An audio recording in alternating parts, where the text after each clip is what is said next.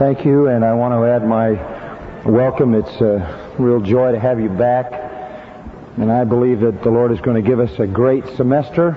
We are already excited because we have exceeded our anticipated enrollment for this semester uh, by quite a large margin, and more people are still registering, and that's exciting. We really see the hand of God in this, and we, we want to give Him praise and thanks for that. Uh, we had hoped and prayed for a certain enrollment, and we're well beyond that even now and have uh, the rest of the week, and I think some will come in on Monday. So we just thank the Lord for a larger enrollment than we even expected. The Lord has gone beyond our faith, I guess, in this case. I, I want to just make one comment. I don't want to talk about myself at all, but over the Christmas holiday, I just want to tell you something that I think reflects something about what our school stands for. I had the occasion to spend three days with our basketball team at Chico State University as a part of the Chico State tournament. They were all universities except for us, and uh, we were the only Christian college, and people kept uh, asking me, because I was wearing clothes that said the Master's College, what is that place, and uh, what do you do there? And I had a wonderful time to uh, to talk about the fact that it's a wonderful Christian college, and I do very little there, uh, but uh, enjoy it. Anyway, um, by the time the tournament was over, the man who the tournament is named for came up to me, and uh, there was quite a large crowd there. As you can imagine, it's the biggest thing happening in Chico, that and watching the uh, almonds grow. And uh, uh, this man came to me, and uh, he said, I understand you're the president of the Masters College. And I said, I am. And he said, I just want to tell you, he said, this tournament is named for me, and I've been associated with this tournament for 35 years. And I want to tell you that I've never seen any young men like yours. He said, You have every reason to be proud. It's a very unusual group of young men. I've watched them very closely for three days. And in my heart, I was so grateful to the Lord because He had given us the opportunity to have that kind of testimony. And that's really what it's, what it's all about for us in whatever involvement we have in the outside world is to demonstrate exactly what Dave was saying a moment ago, our dependency on God, our integrity spiritually, our commitment to ministry, and our love for one another that's expressed in community. And they saw that. And I was so thrilled and thankful to the Lord. I had the opportunity to spend some time with them in a Bible study and a time of prayer one afternoon and to know their hearts and know that they wanted to represent you and more than that to represent the Lord Jesus Christ was a great encouragement to me. By the way, you'll want to come tomorrow night because there's a very important game going on tomorrow night. I'd be here if I could, but I have a more important thing, and there aren't very many things more important than that. But I'll be preaching the Word, and that is more important than that. So uh, you come tomorrow night and, and support those guys as they represent Christ in that way. Open your Bible, would you, to the fourth chapter of John's Gospel. It seems to me a long time since I've spoken in chapel, and uh, I'm so happy to be back and to share with you some things on my heart. I would like to encourage you. I've never done this in the years that I've been here, but I would like to encourage you. Uh, over the Christmas holiday, I did a special series on the conscience at Grace Church. Uh, I have been so concerned about this issue of the conscience. It is very infrequently addressed. Some of you may have been here for that series. I think I preached three messages on the conscience, maybe four, but I think it was three.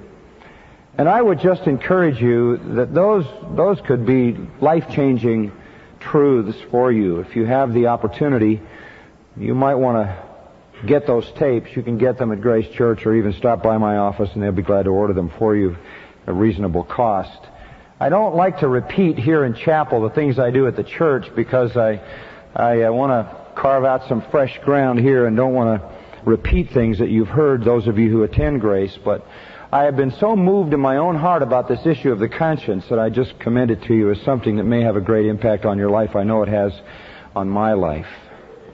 Look at John 4, chapter, chapter 4 and verse 20. I want to read a few verses to you and then we'll talk about them. Jesus here having a conversation with a, an adulterous woman, the woman at the well, the Samaritan woman.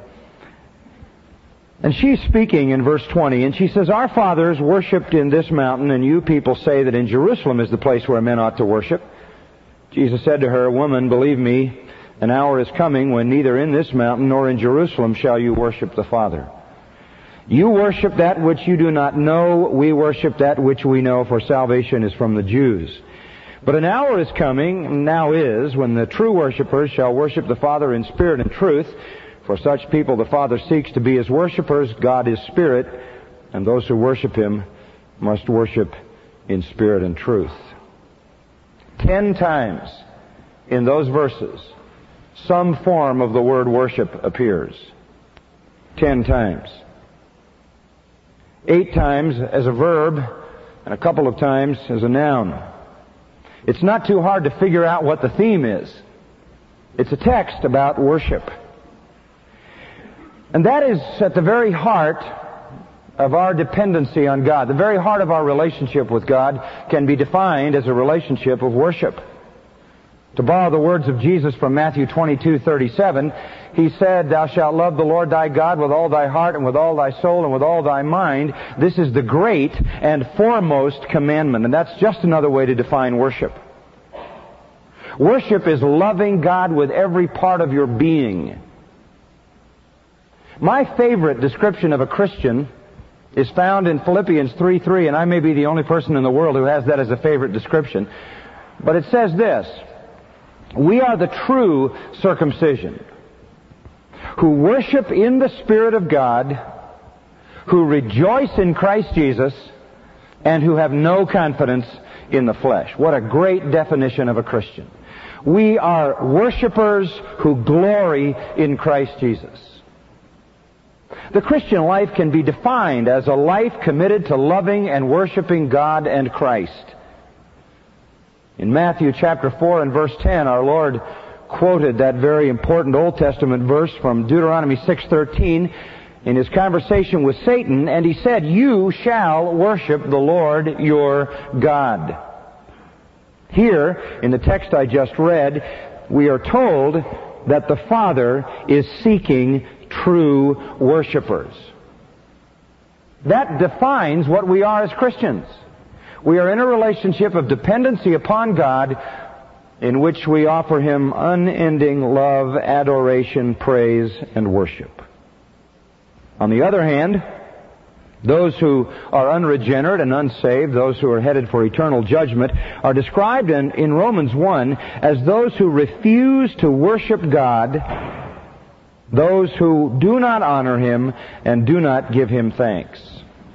It is characteristic of unbelieving people not to worship God, not to love God.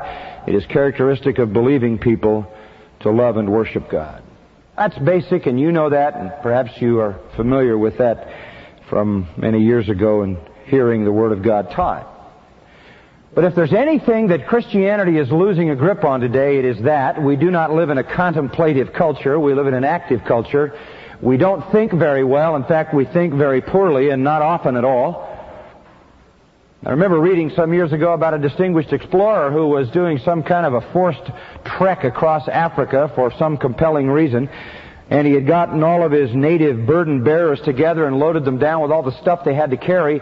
And he forced marched them for two days across the burning sands of the desert, way beyond their physical limitations. And on the third morning, when they arose to start again, none of them would move. They all sat stoically and silently in the morning sun. The explorer in frustration went to the chief and said, what's going on? And he said, you'll have to wait a while. They're waiting for their souls to catch up to their bodies. And I think if there's anything that plagues the church today, it is a, a rat race mentality and busyness that needs to stop and settle down and wait for the soul to catch up with the body. We, we are very good at activity. We are not nearly so good at worship.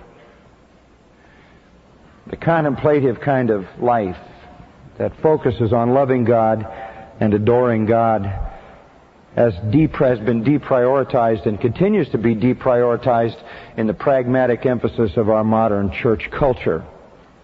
Now, the word here for worship, I just mentioned it to you, is proskuneo. Basically, that old word meant to bow down and kiss the hand of a monarch.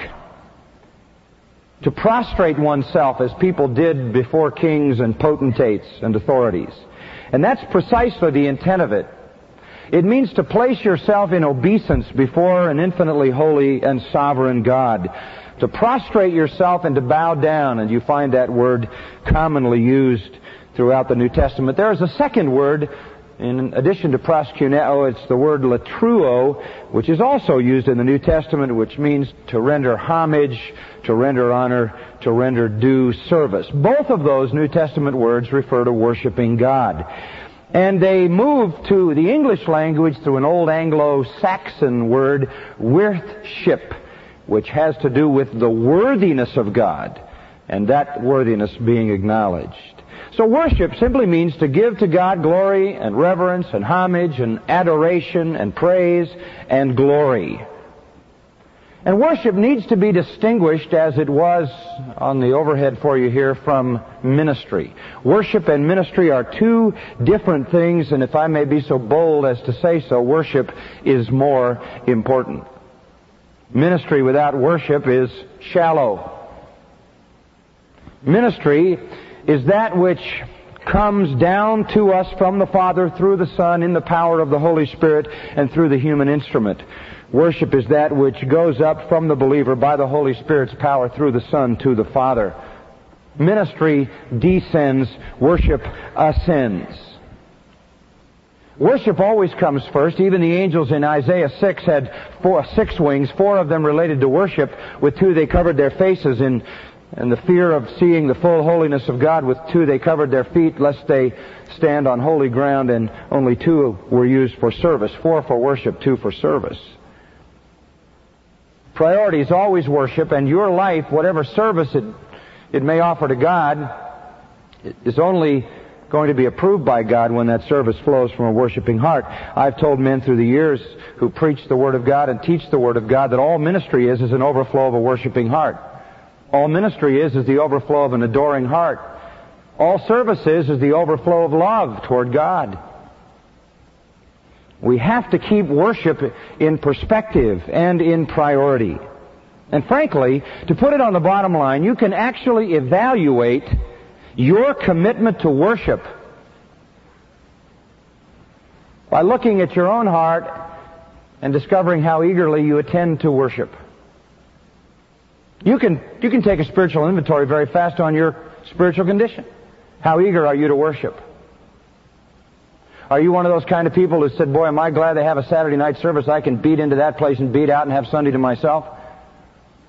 Are you one of those kinds of people who says, well, if I can make it on Sunday morning, I'll go. If I can make it to a Bible study, if I can meet with friends and pray, if it works into my schedule, I'll do it. Or are you the kind of person who has a heart that is so eager to worship you can't wait till they open the door so you can be there?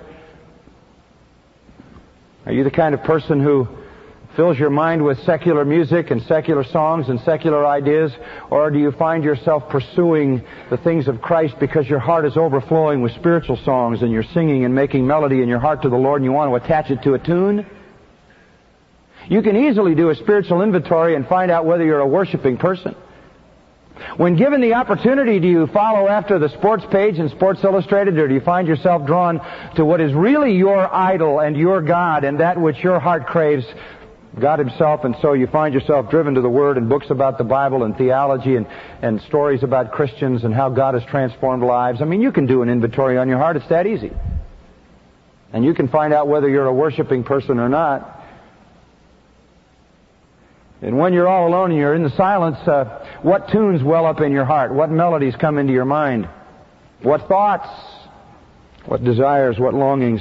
Can you say with the psalmist in Psalm 45:1, "My heart is overflowing with a good matter. I, I'm literally bubbling up and boiling over with the goodness of God." In fact, he said, "My heart is is uh, at a at a fever level of heat, so that it's literally boiling over." in adoring worship. How much of that do you experience? Let's look at the text and see a little bit about worship and, and what Jesus had to say about it here. First of all, let me talk about the source of worship. The source of worship. This is very basic. The source of worship. Where does it come from? Where does it start? The end of verse 23. The, the Father seeks people to be his worshipers. That's where worship begins. It begins in the redemptive plan of God. Worship is the goal of salvation. Now, let me just kind of give this to you. I'm not going to spend a lot of time on it. But the reason you were saved was for worship. Remember a few uh, weeks ago when I talked to you about the eternal covenant which the Father made with the Son in eternity past, and that the Father wanted to, wanted to demonstrate His love to the Son? You remember that? And so the Father said, I'm going to redeem a humanity, and I'm going to give that humanity to the Son, and I'm going to give them to Him so that forever and ever and ever and ever throughout all eternity they can praise and glorify His name. That's how I'm going to express my love to the Son, by pulling together an eternal and glorified humanity who will do nothing but praise Him forever and ever and ever. And the point is, the reason you were saved was to become a part of that worshiping community, that redeemed humanity. God redeems men to make them into true worshipers. That's what it says. The Father is seeking true worshipers. He's seeking those who will worship Him and will worship and give glory to His Son. That is the purpose of salvation. In writing to the Corinthians, Paul in 2 Corinthians says, My goal as a minister is to preach the gospel so that people will believe, and here is the purpose so that in believing they may give glory and praise to God. I mean, that was the whole point. I want to bring them to the place of faith for the express purpose of having them praise God. It was as if he was saying, I preach the gospel in order to add voices to the hallelujah chorus. What a tremendous truth. In other words, you were saved to praise. You were saved to worship. Adam and Eve worshiped God in the garden. Cain killed Abel over the issue of worship. When the patriarchs worshiped God obediently, they were blessed. When they didn't, they were punished. Israel was doomed in the desert because they failed to worship God, to give Him honor. Moses never entered the promised land because he refused to worship God in obedience. When God gave the Mosaic Law, it was primarily a call to worship. The first element in the Mosaic Law was, you shall have what? No other gods before me. I will be your only God. And the law can be fully summed up in loving the Lord your God with all your heart, soul, mind, and strength. When the Lord gave them a place of worship, whether it was a tabernacle or a temple, in the middle of it He placed a mercy seat, which was a place of worship. In the Old Testament, there are seven chapters and 243 verses to describe the tabernacle whose sole function was worship. And the tabernacle was placed in the center of the camp of Israel with the priests nearest to it. According to Numbers chapter 1 and chapter 2, the task of the priest was to lead the entire nation in worship. Further away were the Levites who served the purposes and needs of worship, and then all the 12 tribes, and they all looked at the tabernacle as the focal point of life, worship.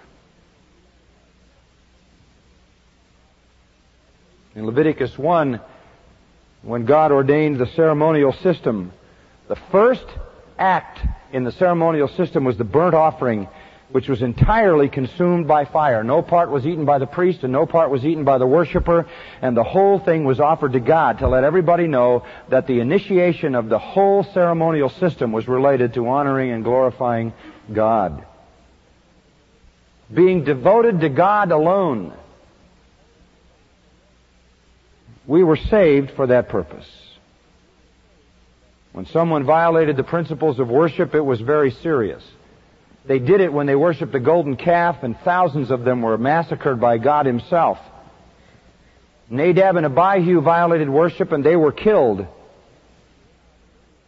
Saul violated the principles of worship, acted like a priest, and it cost him his life. Uzzah violated the principles of worship, and God killed him on the spot. And when Jesus came, the whole Jewish nation had violated the principles of worship, and Jesus went into the temple and took a whip and cleaned the place out and pronounced eternal judgment on the purveyors of that false religious system, the Pharisees and the Sadducees and the scribes. We have been saved to worship. And if you were to question that, you need only to read the book of Revelation and find out what we're going to do forever in chapter 5, we get a little glimpse into heaven, and what are they doing there? They're worshiping. In chapter 4, we see the same thing. We look at heaven and the beings in heaven are worshiping. They're worshiping again in chapter 5. They're worshiping again in chapter 11. We look at heaven, we get another glimpse of believers in chapter 14. They're worshiping. In chapter 15, they're worshiping. In chapter 19, they're worshiping. And in chapter 22, verses 8 and 9, they're worshiping. And all we're ever going to do throughout all eternity is serve and worship the Lord. In Hebrews chapter 12, verse 28, we are to receive a kingdom that cannot be shaken. As a result, let us worship. If we can't, from the depths of our heart, draw out worship to God in view of what He has given us, an unshakable and an eternal kingdom, then we are expressing the most severe kind of ingratitude, aren't we? Romans 12:1 says that we are to offer our bodies as a living sacrifice, holy and acceptable unto God, which is an act of spiritual worship. 1 Peter 2 5 says we are to offer to God spiritual sacrifices acceptable to Him. So the source of worship is in our salvation. We were saved to be worshipers. If that's not the priority of your life, then you really are off focus. If you're not, if your heart is not compelled to worship, then somehow you're at odds with the very reason for which you were saved. Secondly, let me say some things about the object of worship, because that's what's in this text, and it's so important. It's very clear here who we worship. God uh, is spirit, and those who worship Him must worship in spirit and truth. Now you'll notice back in verse 23, worship the Father in spirit and truth. Now there are two aspects then of God that are drawn into worship here. First, in verse 24, God is spirit. Then in verse 23, God is Father. We worship God as Spirit. We worship God as Father. Now let me give you a little theology briefly on this. God as Spirit simply identifies God as to His essential being, His essential nature. He is not to be conceived of or represented in material terms. He is not to be made into an idol of gold or silver or wood or any other thing. He is Spirit. There is to be no graven image, no replication of God, no idol. You probably remember that when they made the golden calf, they weren't making an image of another God, they were making an image of the true God. They had turned the true God into a calf. They were thinking to worship the true God in an idolatrous fashion. They had reduced God who is spirit into a God who was material. They paid with their lives. Worshiping God as Spirit simply means worshiping the true, eternal, omnipresent God. The God who is a Spirit in His essential nature. He cannot be reduced to any material designation. You say, what about the tabernacle? And what about the temple? And what about the Holy of Holies? And what about the mercy seat? None of those were, were physical replications of God. They were simply symbols to stimulate worship of God who is Spirit. But secondly, and this is most important, God is worshiped as Spirit and He is worshiped as Father. Now I want you to listen carefully because I think this is important. As Spirit, we worship Him according to His essential nature. As Father, we worship Him according to His essential relation. What do we mean by this?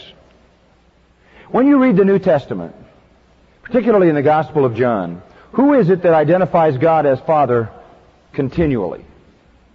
Who is it? It's Jesus.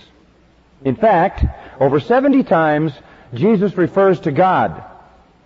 In all of them, with one exception, he calls God Father.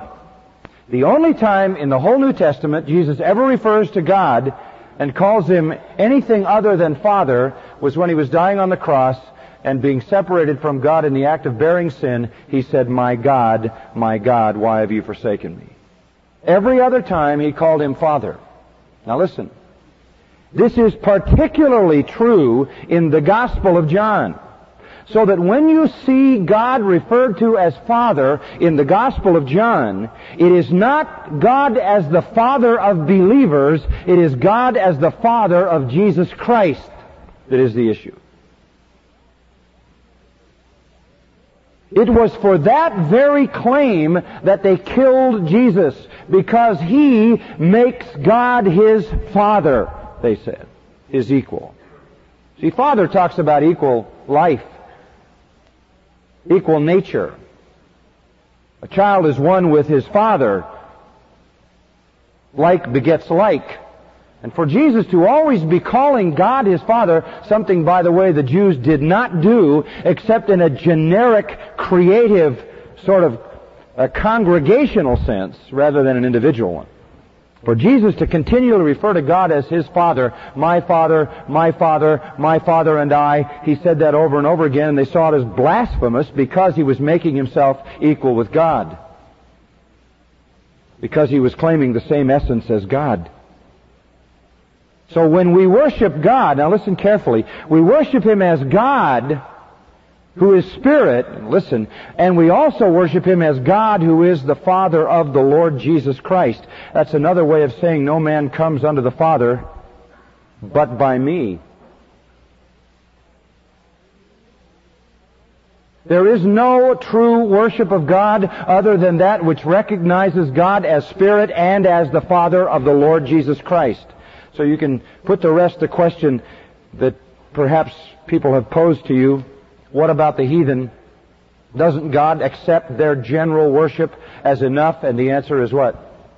No, and that's why we have to go into all the world and preach the gospel to every creature, for there is none other name under heaven given among men whereby they must be saved than the name of Jesus. They have to understand that God is only approachable through the one who was his son, the same in essence, even the Lord Jesus Christ. The true God is worshiped as Spirit and as Father of the Lord Jesus Christ. There are a lot of people who would go around saying, we worship the true God, the God who is Spirit, but they do not acknowledge that Jesus Christ is God in human flesh of the same essence as God, God the Father and God the Son. This is what, friends, separates the Mormons and the Jehovah's Witnesses and many other cults from true worship. And what ultimately will damn them. Now this is carried out throughout the epistles, and I don't want to beg the point. But for example, in, in Ephesians 1 3, listen to what the, the benediction is that begins Ephesians. Blessed be the God and Father of our Lord Jesus Christ. And you will find that formula repeated over and over and over again. Down in verse 17 of Ephesians 1, the God of our Lord Jesus Christ, the Father, the glorious Father. You find it again in 2 Corinthians 1 3. You find it in Philippians 2. You find it in Romans. You find it in 1 Peter. You find it in 1 John. You find it in 3 John. Over and over, Christ is called, uh, God is called the Father of our Lord Jesus Christ. That is much more significant to gospel intent than the Father of believers. He is our Father in the sense that the Scriptures tell us He is, but the whole emphasis of the New Testament is to dramatize the reality that Jesus is the Son of the living God and that God is only approached through His Son. So, the only true worship has as its object the God who is Spirit and the God who is one with His revealed Son, the Lord Jesus Christ. And I point that out because I want you to understand that nobody can truly worship the true God as He demands to be worshiped unless He acknowledges that He and His Son are one. We worship the God who is Spirit through faith in His Son. Thirdly, the nature of worship. And this is very important. It tells us here that we are to worship, in verse 23, in spirit and truth. And again in verse 24, at the end, worship in spirit and truth. Uh, now this is, should be anyway, obvious to us. It's a wonderful, wonderful little duet to understand about worship. Let me give you a little background. In 722 BC, the northern kingdom, as you probably remember, was taken uh, captive by Sargon, and the ten tribes that occupied the northern kingdom were taken away, basically never to return. But when that captivity occurred, some of the poor were left, allowed to remain. They eventually intermarried with uh, foreigners, Babylonians, and others. And that mixed group of sort of poor Jews who intermarried with these Babylonians became known as what? Samaritans. And they had intermarried. They were called Samaritans because the capital city of the northern kingdom was Samaria. And it was Judaism mixed with paganism. Now, the Jews in the southern kingdom, namely the tribes of uh, Judah and Benjamin, would not accept these Samaritans. In fact, nobody went near them. Jews who walked from the north to the south, south to the north or north to the south went around Samaria. That's what was so notable about Jesus saying, I must needs go through Samaria. Jews didn't do that because it was desecrating. So there was really no way for the, whatever residual Jewish feelings of worship still existed among the Samaritans to come to fruition because they had no access to the temple. They couldn't go into the southern kingdom. So they built their own temple on Mount Gerizim in the north. It was destroyed in 125 BC. So by the time Jesus comes along in John 4, they don't have a temple anymore because it had been destroyed, but they still have Mount Gerizim and that's where they worshiped. The Samaritans accepted only the Pentateuch, just the first five books of the Old Testament, nothing else. So they had very limited revelation. Much was left out. But you know what they had? They had very spirited worship. If you read anything about Samaritan worship, you will read that it was ecstatic, chaotic, that it was wild, that it was um, uh, sort of mystical, and that they got carried away. And we could safely say they uh, they worshipped in spirit. But unfortunately, they were missing what? Truth. Hmm. It reminds me of some charismatics. On the other side were the Jews. They had the truth. But they were cold, and they were dead, and their worship was lifeless, and perfunctory, and routine, and they lacked what? Spirit.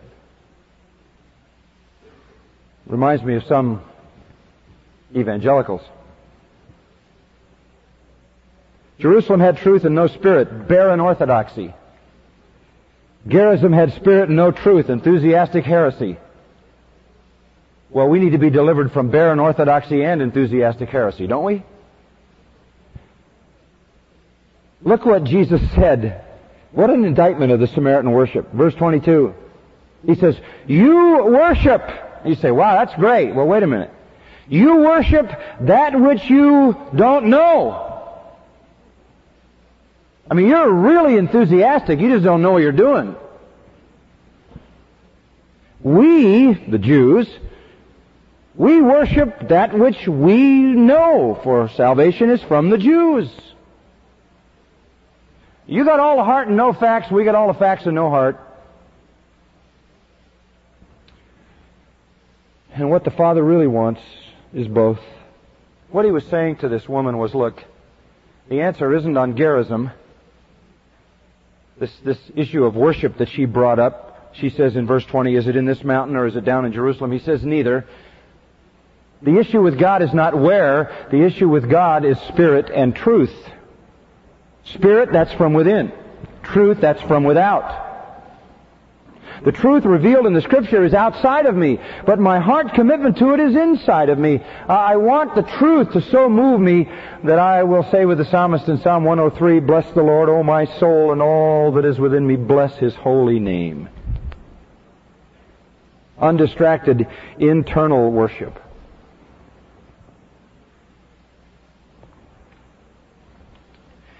Now, you say, well, that's the kind of worship the Father seeks, yes. I'm not sure that I really am fulfilling the wish of the Father in saving me. Uh, well, welcome to the club. There are a lot of people in that same situation. I'll tell you one thing. Um, you know, or if you stay here long enough, you'll know the truth. You'll be able to worship, and you probably are able to worship even now, according to truth. You understand God as Spirit. You understand God as the Father of the Lord Jesus Christ. That is the deity of Christ. You understand the ministry of the Holy Spirit. You understand the doctrines of the New Testament. You understand that God wants to be worshiped. You understand that. You can worship Him because you believe Him as the Creator. You're not an evolutionist, so you can worship Him for His creative power. Uh, you certainly believe in His sovereign providential control of everything happening in the universe. You've certainly come to that conviction, I trust, and you have faith in that, so you're worshiping as the, Him as the true and sovereign God. You believe that He doesn't make mistakes or do things that are wrong and has no iniquity within him, so you worship him as an infinitely holy God. You believe he is high and lifted up. You worship him as majestic and all glorious. You, you can worship God in truth, can't you? You're not in ignorance. The question is, can you worship him in spirit? Is your heart boiling over? With adoration and love and praise to this majestic, infinitely holy, wise, compassionate, gracious, merciful, kind God who has called you to be a true worshiper forever and ever and ever so that he might express his love through you to his Son eternally.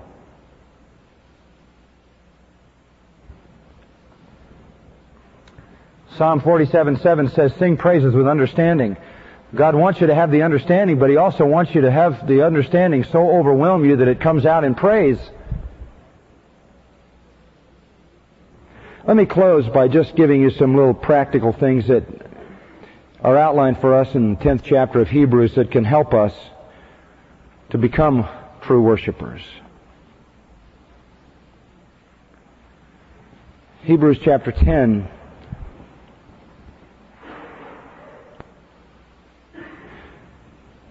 verse 22 starts out, let us draw near. I just uh, wrote a new book, a devotional book. Actually, it was compiled from things I've taught through the years, and I I really love the title, "Drawing Near," because that's that's what it's all about is drawing near to God. I didn't think of that title; the publisher did, and I'm grateful for that. But if we're going to draw near, I mean, if we're going to start to move toward the one on whom our dependency is placed, if we're going to move toward God and be a true worshiper, what has to happen? Here are four things. Let us draw near, number one, with a sincere heart. That's uh, integrity. With undivided affection, undivided loyalty, an undivided soul not being double hearted or double minded. True heart, absolutely sincere, without wax, from the Latin sincera, without wax. In other words, there isn't a fault in our life we're covering over with some hypocritical facade. If we're going to draw near to God and worship in spirit and in truth, we have to have a sincere heart. And I'll tell you, you'll never have a sincere heart until you have a pure heart, right? You've got to deal with the sins of your life. Secondly, draw near with a sincere heart and draw near in full assurance of faith. What does that mean? Well, now remember, the writer of Hebrews is writing to Jews who had spent all their life in Judaism. And they were hanging on the fringes of the new covenant. And they were saying, you know, everything in the Old Covenant was true. It's all in the Old Testament. We've believed it. We've followed it. We've obeyed it. Now you're telling us to abandon this, and it's not as if it was just some man-made religion. It came from the Old Testament. And you're telling us to move to this new covenant in Christ. And the writer of Hebrews is saying that's exactly right. You have to go on. You have to go on to perfection, which is tantamount to salvation in the book of Hebrews. You have to go on. Don't neglect this salvation. Move on from the old to the new. And when he says come in the full assurance of faith, he is saying don't look back. Don't look back to the old covenant. Put full confidence in Christ, full confidence in the provisions of the new covenant, full confidence in the salvation offered to you. Come first with sincerity and second with fidelity. Give yourself unstintingly to it. Don't look back. Don't hanker for what's behind. Thirdly, come with a sincere heart and full assurance of faith, never questioning the legitimacy of this faith in the new covenant, fully assured that it is absolutely true, never looking back. Then having our hearts sprinkled clean from an evil conscience. Wow. What does that mean? Well, if a true heart is sincerity and full assurance of faith is fidelity, this is humility. When was your heart sprinkled from an evil conscience? When did that happen? Happened at the moment of your salvation. The verb having, past tense, your heart already sprinkled clean from an evil conscience. You know, one thing that's true about unregenerate people, they have an evil heart, they have an evil mind, so they have an evil conscience. Their conscience just pounds evil on them all the time, because that's all there is in their life. When you were saved, you were cleansed from an evil conscience by the cross due to no merit of your own. So if you're going to draw near to God, you draw near in sincerity, you draw near in fidelity, and you draw near in humility, realizing that God in His mercy through the provision of Jesus Christ has washed your dirty life and given you a clean heart and a clean conscience. You come not commending yourself to God and not claiming any merit of your own. You come in absolute and total humility. And then the fourth component, and our bodies washed with pure water. This would be purity. You come with a clean life. Not only with a clear, clean conscience, but a clear life. And of course, a clear and clean life will produce a clear and clean conscience. The, the Beatitudes say, Happy are the holy, for they will see God. It's another way of saying if you want to enter into fellowship with God and worship God, you need to be holy. So how do we draw near to God in our hearts? How do we become true worshipers? Well, we were saved for that purpose, to worship in spirit and in truth. We're saved to worship the true God who is spirit and is revealed in His Son, the Lord Jesus Christ, the only, the only way to God through Him. How do we engage in that worship? By having an undivided soul, a true heart, sincere, devoted to Christ. He is our only affection. He is our only goal. He is our only object of love and adoration by fidelity and unquestioning faith that places its trust in the new covenant promises and never looks back, by humility recognizing that God has provided for us ongoing cleansing in the cross, and humbly we come out of deep gratitude that God would save such worthless sinners as we, and we making no contribution to such salvation, have no response possible other than that of humility. And then we come having confessed our sins, forsaken our sins, and had our bodies washed with pure water. Purity, humility, fidelity, sincerity. When those things exist in your life, you're going to become a true worshiper. It's sort of like what Psalm 29:2 says, worship the Lord in the beauty of holiness. Or what it says in Psalm 24, who will ascend into the holy hill? He who has clean hands and a pure heart. So look at your life, young people. And if you're really not seeing the level of worship that you've heard presented this morning, then you've got to do a little inventory. You have a divided heart. I mean, that's obvious. Something else is stealing your affection, and you're not loving the Lord your God with all your heart, soul, mind, and strength. Your faith is wavering. Your confidence in the resources that are in Christ are wavering because you're attaching yourself to some other things that can never deliver for you what Christ can. Your fidelity is in question. Your humility is in question because if you really are humbled by the provision of Christ on the cross, you couldn't do anything other than worship and worship and worship. And then there's the question of purity. If you're not finding it, your heart is overwhelming to the boiling point with a longing to worship, then there's probably sin in your life someplace. The Lord seeks true worshipers. It's what He saved you for. It's what you'll spend all eternity doing. It's what you should be doing now. Father, we thank you this morning for this reminder again of what is the real heart of the Christian life. We all fall short. Rekindle in us worship. Fill us with praise for you, adoration, love. May that heart of love and worship express itself in psalms and hymns and spiritual songs and may it express itself in unending gratitude, thanks unto God, the fruit of our lips.